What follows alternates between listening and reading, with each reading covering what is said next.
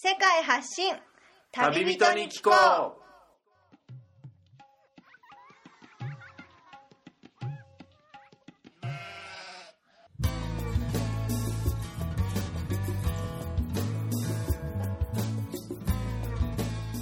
この番組は世界各地で出会った興味深い日本人の旅人にざっくばらんにいろいろなことをインタビューしていく番組です。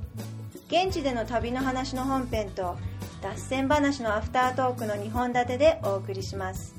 さて今回の旅人からは世界のどんなぶっ飛び話が聞けるのでしょうか？皆さんこんにちは。現地から直送世界発信旅人に聞こう。お届けするのはみつるです。アフリカのマラウイから今回4度目の放送となりますが、えーマラウイ最後の放送となる今回は現地在住日本人に聞こうの枠でお届けしたいと思いますで最後のゲストとなる方なんですがここマラウイでえなんとグラフィックデザインのえ活動をされている方にえ今回はいろいろなお話を聞いていこうかと思いますがそれでは早速ゲストに登場していただきます翔さんですねよろしくお願いしますよろしくお願いします。えー、翔一郎岩下と申します。よろしくお願いします。はいえ僕個人的にはなんですけど、はいあまりデザイナーっていう人に、まあ、日本でもあと旅行中でも特にアフリカで初めて僕は会ったんですね。翔さんが初めてなんですけどまあ今目の前にはですねあのラジオなんで、えー音声なんで見えないかと思いますが翔さんが今までデザインしてもらった作品の数々を見させてもらってるんですけれども率直になんですけど、まあ、今までの回でマラウイに関してっていうのはあのたくさん紹介してきてもらったんで、はいデザイナーデザインに関してこの日本でデザイナーをされててで今はアフリカでということでいらっしゃってるかと思いますがそうですね。はいはアフリカのデザインっていう風なのって日本にいる時翔さんはどんなイメージを持たれてましたか？い。そうですね。やっぱりアフリカっていうイメージは、こう原色っていう感じですね。原色の色鮮やかとか力強い、うん力強いイメージがあって、はい。かたややっぱり先進国日本とか、うん。他の国を思うと、はい。やっぱりその力強いというよりも、はい。繊細な感じが今多くて、ええ。特になんか白を基調にしたり薄い色だったり、えちょっとよく見ないと分かんないとはい。いう風なデザインが多いですね、うん。先進国、うん。でもやっぱりこっちにもう住まれて翔さんは今の時点でどれくらいお立ちに？もう1年経ちましたよ。1年ですか、うん。やっぱり日本にいた時のん。自分のデザイン感性と、うん。そのアフリカに来てからその原色の色鮮やかなものにある程度感化されてっていうか、自分の作風スタイルもちょっと変わってきたりとかって。ああそれはどうなんでしょうね。かあんまりはい。自分のスタイルっていうのが変わったとは思わないんですけど、はい。まあそもそもこはい。っち来たのはデザインという職種で、はい。まあ、仕事をしてるんですけども、はい。まあこのこっち向けのねターゲットえに向けてのデザインをするとなると、はい。そこら辺は考えてやるので、うん。色をちょっと強くしたり、はい。まあ、写真を大きくしたり、はいはい。そういう意識はしてますけど作風が変わったとは思わない。かもしれないあそうですね。やっぱりその、クライアントさんのうん。ニーズによってこうしてほしいああしてほしいっていうのは、まあ国は変われど、うん。そこまでまあ自分のスタイルまで崩してまでっていうところではないと。そうですね。そうですよね、うん。言われてみたら確かにそうですね、うん。言われてみるまでそれは。そうですね。はい、思いもしませんでしたがこのアフリカのマラウイに来るにあたっての経緯についてもちょっとお伺いしていきたいんですけども、はい。このアフリカに来るきっかけとなったものはどういった、それがですね、はい。あのまあ協力隊青年海外協力隊 JICA はい、青年海外協力隊として、はい。今あの参加させていただいてるんですけども、はい。私実は2回目でして。あそうなんですか、はいえー、2回目なんです。協力隊のプログラムに今まで会ってきた人は初めての人がほとんどで。そうですね。初めて大体初めてでそうですレアですね。終わると、はい。1回で終わるっていうのがほとんどなんですけども、えもう私みたいに2回目っていうのは結構変わった人がうん私含めて。はい。で、まあ、その中、はい。そうそうそう。その中で私はい。2回目だと、とい。うことで、はい。まあそういう2回目ここの国に来たと。えでまあなんでかというと、えまあもともとそのバングラディッシュという国、はアジアあるんですけども最貧国というそう言われてますね。まあ、人口密度世界一と、ええ。まあ、相当ゴミゴミしてて、まあえ、えカオスですよね、ええ。一言で言うと、ん。まあ、その国で、まあ、青年海外協力隊として、まあ、職種はデザイナーじゃなかったんですけどえバンもグラディッシュでデザイナーでは、あない。活動で。そう活動内容はデザインみたいなもんで、はい。あのなんですかね、はい。えー、と専門学校、ええ。職業訓練校で、ええーデザインのソフトを教えると、うん、そういう、まあ、要請内容で、ええ。まあ、前回2009年からはい。2011年まで、バングラデシュにいて、まあ、デザインを教えたとはい。いう経緯がありまして、はい、2011年っていうとちょうどじゃあ3.11の頃もああそうです。その頃もバングラデシュえーバングラデシュにいあてそうですか。これ大変なことになったそうですよね。っていう話を聞いて海外からもねとんでもないそうですそう惨事があっていう。そう。もう僕らとかって、まあ、地震とかっていうのは、まあええ。しょっちゅうじゃないですか。そうですね。日な本にいれば。そうそうそう。なので、まあどうなんだろうと思ってたんですけど、うん。周りがやっぱり騒いで、ええ大丈夫か大丈夫かみたいな感じであでまあねネットとか見て、ええ。これはすごいことになってると、いうことをまあ気づいたっていうところですかね、えうん、なのでそういうなんか、はい。あの熱量というかその悲惨さじゃないですけど、はい。そういうのあんまりあなかっ外にいた分。うん、いた分なかったかなと。その瞬間は、うん。うん。うん。うん。なるほど、は11年までまあバングい、たと。はいそうですね。そうですか、うん。そこからうん。2度目のそうそこから2度目なんですよ。そうですよね。そうそうそうそうそう。まあ、一度それ任期が終わってからは日本に戻られて。そうなんです。日本に戻って、はい。11年に戻って、はい。ここに来るまで何年ぐらいあったのかな？3年ぐらいですか、ええそうですよね。3年ぐらいの期間あったんですけど、はいまあそのバングラデシュ行く前までが、はい。えー、と直近のやつが、えーとデザイン事務所に所属しまして、はい。えー本の想定。要はだから本のカバーですよね、はい。本のカバーの、まあ、デザイン。うん。カバーとかそこの周りの帯とか、はい。そういうところのデザインをやってましあたね。あそうだったんですか。そうです。それで、えー、と終わって、まあ、帰りましたと、はい。2011年はい。でまあいろいろあって、はい。私実家熊本なんですけど熊本ででまあ最終的にはその地域おこしみたいな地域振興みたいなのやりたいんですけど地域復興の。そうですそうです、はい。それでまあ地元熊本が一番やりたいのでうん。地元を盛り上げたいというのではい。何ができるかなと思って、はい。まあ、考えてはみたんですけど、はい。なかなかこう自分のね実力っていうのが、はうーん自分の中で足りないなと。これやったとしても、はい。この中途半端に終わってしまうんじゃないかと、うん。うんやっぱり全力でやっていはい。相手が喜ぶとか、はもうもっと言えばそはい。のクライアントの人たちがはい。もう喜んで、はい。でそのまたエンドユーザーの人たち例えばその物を買ったりした人たちがはい。喜ぶと、うん。そしてクライアントの人たちもはい。まあ、その商売として成り立つし、はい。買って買う人消費者もはい。すごい笑顔になると、そういう状態が一番いいと思ってるんですうね、ん。なのでそのウィンウィンの状態、はいそれを作るためには、はい。やっぱり自分の力が足りないと思ったんです。ああでもその時ね。そこはすごく謙虚ですよね。いやもうそれは謙虚というかはうーんやっぱりそういう気持ちがないと、はい。あのーデザインって、うん、自分のね気持ちを込める仕事なので出るので、あうん、なんか中途半端にやる人って分かんないですけど、ええ。いたとしたら、ええ。それはちょっと違うんじゃないかと。まあ、職人に近いのでデザイナあーーっていうのは。僕が持ってたイメージなんですけど、うん。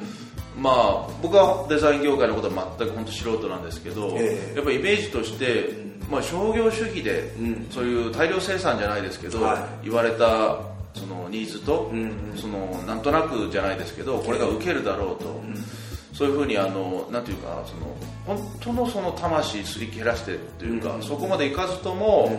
まあお金になるからっていうんじゃないですけど、うん。そういうイメージで本当に職人気質っていう人もいれば片やそういうウェブ関係のことが今ものすごく流行っていますから、ね。ええ。やっぱりなんかそそこまである程度コンスタントに作品を作って、まあ、やっぱり都会で暮らしてるみたいなイメージがあったりしたんですけど今翔さんの話を聞いてすごく謙虚にねその作品っていうかデザインっていうものに対して向き合ってるなっていうふうな印象は受けました。あそうですね。その、まあ自分はそういうふうにしかできないっていうところはありますよ、はい。うん、他の方はもう割り切って、えもう生活のためだったり、はい。お金のためだったり、まあやんなくてはいけないですけど、えうん。まあね言っても自分の作品残りますからね。そうですよね。子供みたいなもんなんで。ああそれはいい表現ですね。うん。だからそこになんか中途半端な愛情を注いでもそれはいいものと自分が納得しないですよ、あうん、なのでさっき言いましたそのウィンウィンっていう関係、あえ。言いましたけど、はい。まあ、そのクライアントがウィンだとはい儲けましたと、お金を、はいで片や消費者は、えいいものを買ったら嬉しいなみたいな、はい。それはウィンウィンでいいと思うんですけど、ええ。僕はウィンウィンウィンの関係だと思ってさらに一つ。そう。そこのもう一つが自分なんですよ。あらそれは、職人気質以上な何かもう、うん。自分の中での納得っていうものがないとちょっと仕事としてはそうです。あのーもう僕これちょっと言うと、ええ。またなんか熱くなるかもしいやれないまあですけど、ね、どうぞもう今回はお願いします。お願いします。ちょっとまあ時間はあれですけど。もうこれはもちょっとね。う分割放送もできますんで。あそうですそうですか、はい。あのねそうウィンウィンウィンからそのまあ派生するんですけど、えそもそも考え方として、ええ。私あの人がいて、うん。物ができて、うん。で自分があるとこう三位一体まあウィンウィンウィンなんですけど、はい。人がいるとクライアント、はい。えーターゲットとしての消費者エンドユーザーがいると、はい。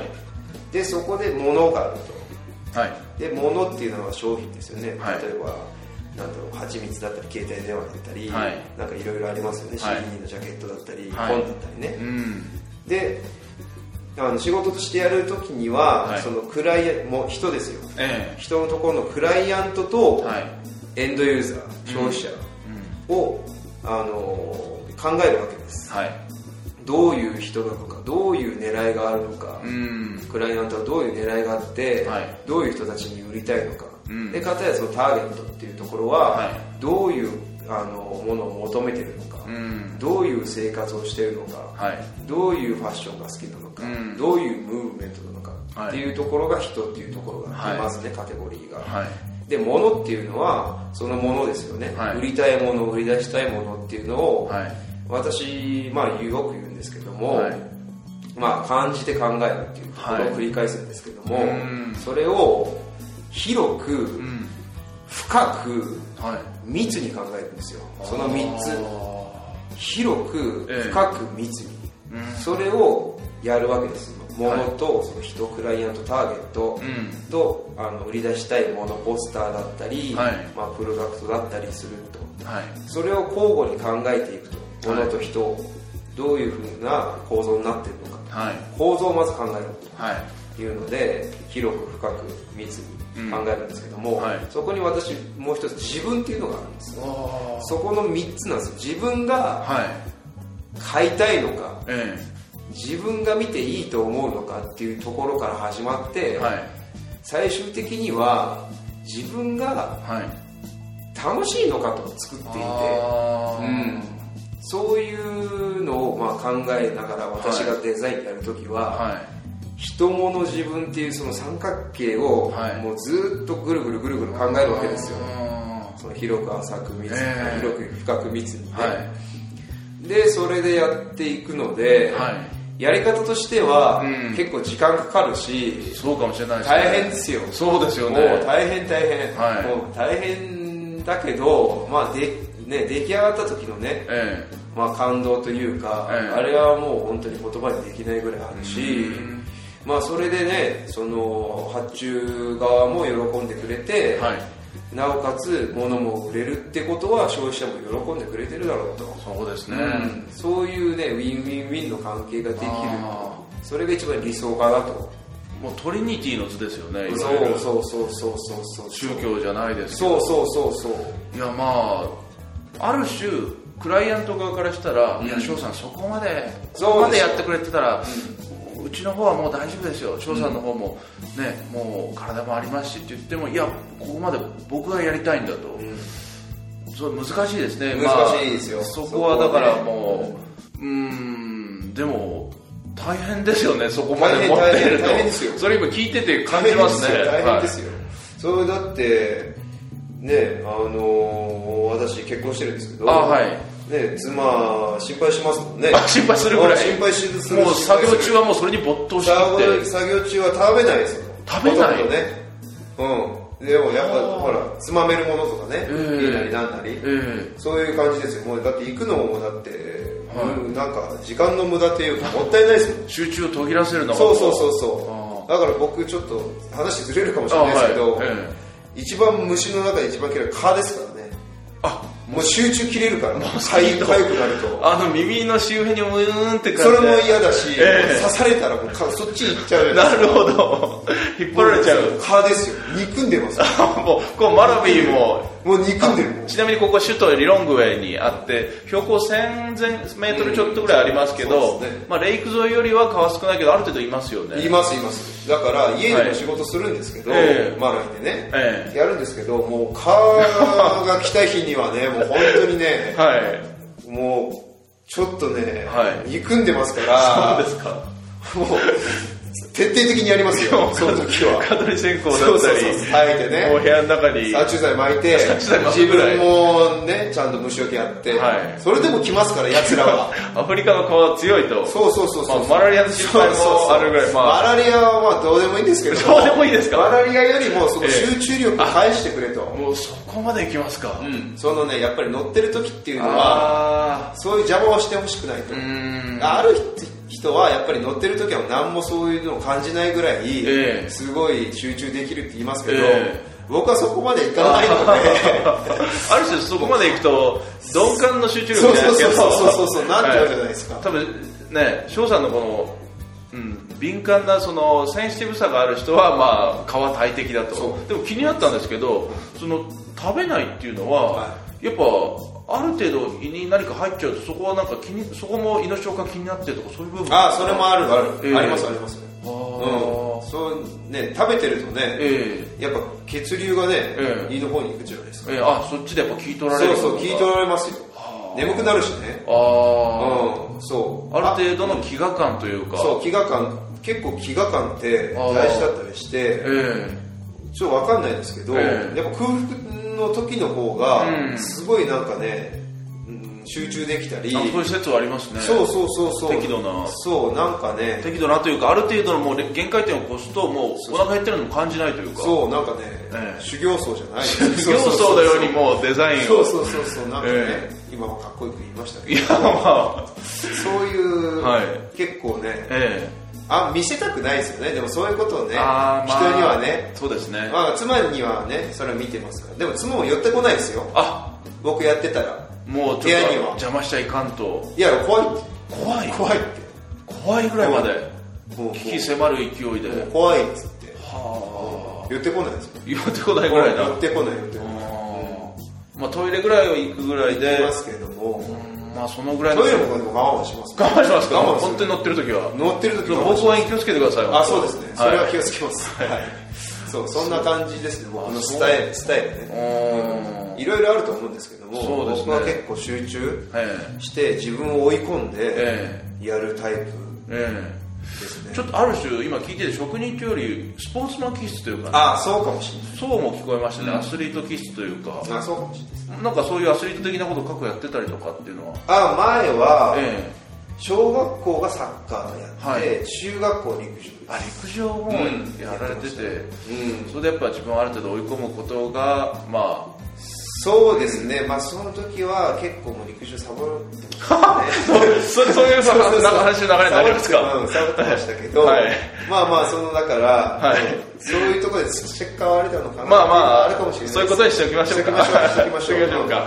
うん まあ、もう、これ、翔さんあれなんですね。僕はこの放送の前に、まあ、ある程度お話もさせてもらってるんで、ええ。今みたいなマジの仕事論というか、哲学的なものを持ってれば、もう人を喜ばすエンターテイナー的な要素も本当はあって、で、今僕はこの作品を目の前にしてますけど、すごくですね、あの、作風も、ある種ポップというか、そうですね。もう親しみやすいデザインのもので、カラフルだったり。そうですね。今目の前にですね翔さんがデザインされた、うん。まさにそのさっき言った蜂蜜であったり蜂蜜の瓶のデザインであったりいろんなジャムのデザインであったり、そうですねこういうような瓶ですね。ですね。あとこれ油。油それはねジュース。あジュースの。そうそうハイビスカスのジュースのデザインですなるほど。うん。これとかそのバングラデシュ時代に、うん。その一度目の海外協力時代には、うん。その焼き鳥屋さんですか？あれは。そうですそうです。あのーその活動ははい。学校じゃないですか。はい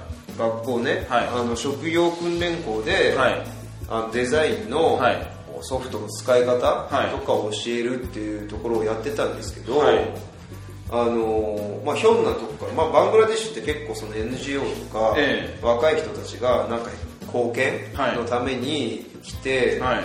何かしらやってやられてる方いるんですけども、えまあ、その中に、えー、とストリートチルドレうンんいいるんですけども。インドでも多いですね。多いじゃないですか、はい。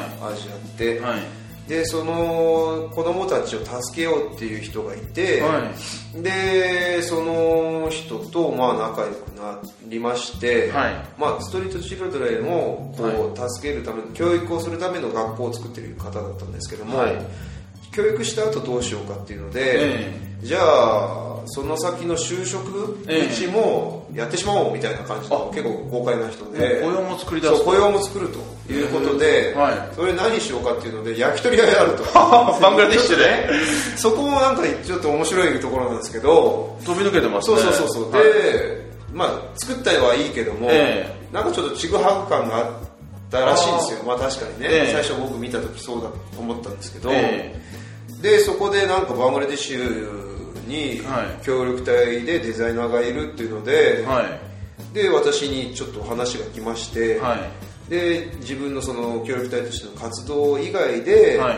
まあ、彼の、えー、と仕事をちはい。ょっと手伝うっていう意味で、はい。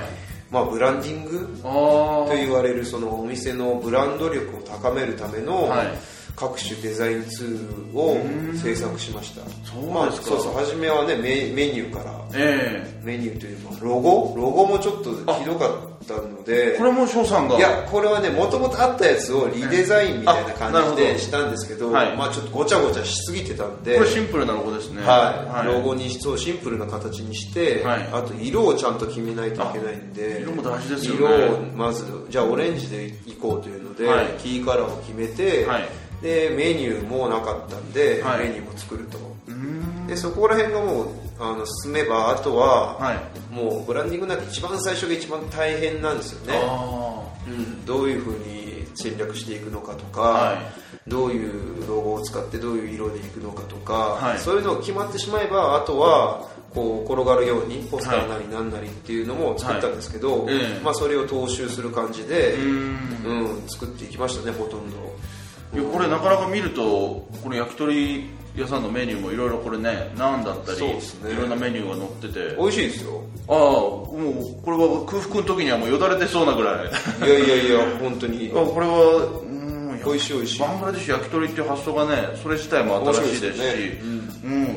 他にバングラデシュでこれ以外のやっぱやっぱりこのマラウイもそうですけど、前あの隊員の人に聞いたのが出てもらったええ。ゲストの方に聞いたんですけど、えこのマラウイとバングラデシュが青年海外協力隊で、うん。もう1位2位のその隊員が派遣されてる数がすそこまでやっぱりその派遣数もそうですし、ええ貧困具合がやっぱり。貧困具合ね。で今思ったらこの貧困世界最貧国の1番目と2番目アフリカで、ね、マラウイは最貧国って言われてる、でアジアの中でバングラデシュが一番、はい。その2つを制覇する。そう。専門？専門的専門家？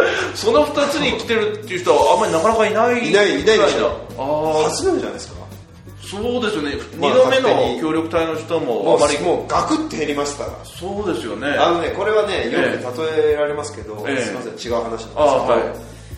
協力隊2回目うん。はあんまりないと、なぜか何に例えられるかっていうと、結婚に例えられるんですよ、はね、結婚はもうはい。2回しなくていいっていう人も多いじゃないですか、そうまあ1回で十分そうですよね。そうそうそうそうそう、はい。まあだからそういう気持ちですよ。ああ。そうで僕2回目しちゃったっていうことで 結婚したっていうことになりますからね。ちなみになんですけど その今ご結婚されてる奥様ははどちらでああそれも、はい。まああれですよ。もうそのうん以前の、ええ。ー、と2009年から11年まで行った時の、ええ。ーまあ、同期といいますかバングラデシュじゃないんですけど。あ奥さんは違う国の違う国に。えーそうです私アウェイでうちの妻ははい。ザンビア。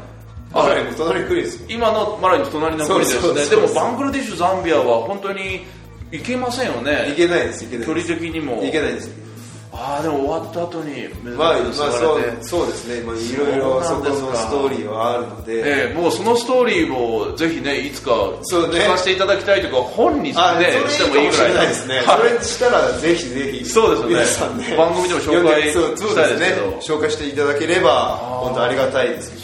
そうですかはその結婚に例えるのっていうのは確かに面白いですそうそう。ね。それはね、言われますよ。そうですね。そう、言われますよ。そもそもなんですけど、うん。うんまあ、あの今回マラウィでたくさん青年海外協力隊の隊員の方々はいにお会いする機会があって、はい。で今回最後っていうことえでえ放送してますけどやっぱりそのボランティアっていうものに対してこれからも携わり続けていくっていう意思であったり、今までもそれを続けてきたからあの国際貢献として行ってもう自分はこういう世界でもうヘルプする側として、まあ、国際援助を続けていくっていう人がすごい絶対数としているのだろうなっていうふうに僕は思い込んでたんですね、でも実際はそうじゃない道に就く人も、まあ、結構多いと、それが今回翔さんにお会いして、まあ、そのことに対しては別に人はやっぱ2年もあったら考えも何でも変わりますからいいですけど2度目にしかも同じ職種としてしかもその世界的な貧困がもう有名なね、大はい。高いところに来てデザインをやられてるっていう時点でこれはぜひお話をお伺いしたいっていうふうに長谷さんちた次第なんですけども。そうだったんですね。そうですね。まあ、一言で変な人ですよ。まあそう。まあ簡単にそれはね言い過ぎですよ。でも今このマラウィもですね前回までの放送でええ。いろいろ話してもらったんですけど、ええ。バングラデシュと比べて、このマラウィとバングラデシュの見え方というか、やっぱりまあ一つ大きく言えば、ええ。バングラデシュはイスラムあの国でまあこっちは、ね。はい、キリストの違いっていうのもありますけど、うんそこ根底に流れてますよね。ええでもやっぱり暮らしてみてですね、はやっぱり人の感じだったり、やっぱり国のまああり方であったり、はまあバングラデシュとかバングラデシュものすごい衝撃がそれありましたよねおそらくそれは、そうですよね、それをそれを経て、まあ、いきなりアフリカに来て僕も今回初めてアフリカに来て。あそうです。はい、でもバングラデシュの方がっていうのがやっぱりあったりするのかなってあ思ったんですね。まあ自然と。あもうそれ言ったらね、ええ。やっぱもうすぐもう出ますよ。何かっていうと、えもうこのワードに尽きるんです、ん。もうギラギラ感ですよ。ギラギラ感？私これねはい。あのピンとこないかもしれないですけど もうギラギラ感。えギラギラ感っていうのは要は私もうビジネスですね。お金にお金に対するえはい。嗅覚っていうのが、えやっぱりアジアの人たちはもう優れてえる。あもうギラギラしてる、ええ。それは、まあ、例を出すと、えもう例えば、はい。物を買う時が一番出るんですね、ん。あまずバングラデシュとかだったら、まあ、インドもそうですけども、えまあ、買っていきなとお兄ちゃん、はい。まず呼び込みがしもうしつこい。そうですよね。相当しつ僕こい。も経験ありますけど、相当しつこいです。そうですよね。もうあれはもう経験した人ならではの。そうです。しつこいです。もはいんもう手を引っ張る本当に呼び込みですうーん。でまあ呼び込まれて、はい。もう大体まあ住んで1年とかうん。1年半とかなると物の値段とか分かるじゃないですか、はい。そんなんで、はい。あじゃあこれあのまあ、1000円日本円でいうと1000円でどうだって言っても、はい、大体分かってこれどうせ500円とかそこら辺の価値しかないでしょと思ってるから、えー、まあこっちもいやいやいやとか言うわけですよ、買わないとか、えー、で向こうも下げていくわけですよ、はい、こうどんどん、えー、1000円が900円、はい、800円って、はい、もう帰ろうとしたら、えー、じゃあ500円って言うわけですよ、ね。最終的に、はい、だったら最初から500円って言っとけよってなるんですけど、もう片やマラウイですよ、まず呼び込み、しつこくない。そこまで。あの遠いっすもん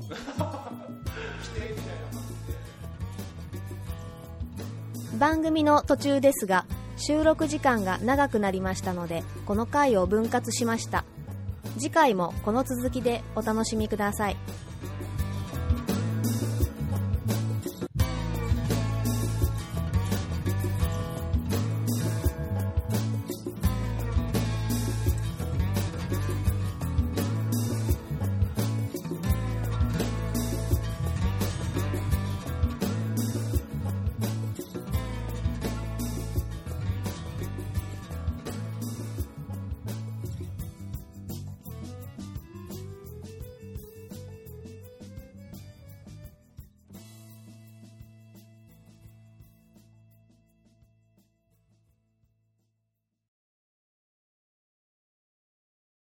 この番組はバックパッカーを応援するたびたびプロジェクトの提供でお送りしました。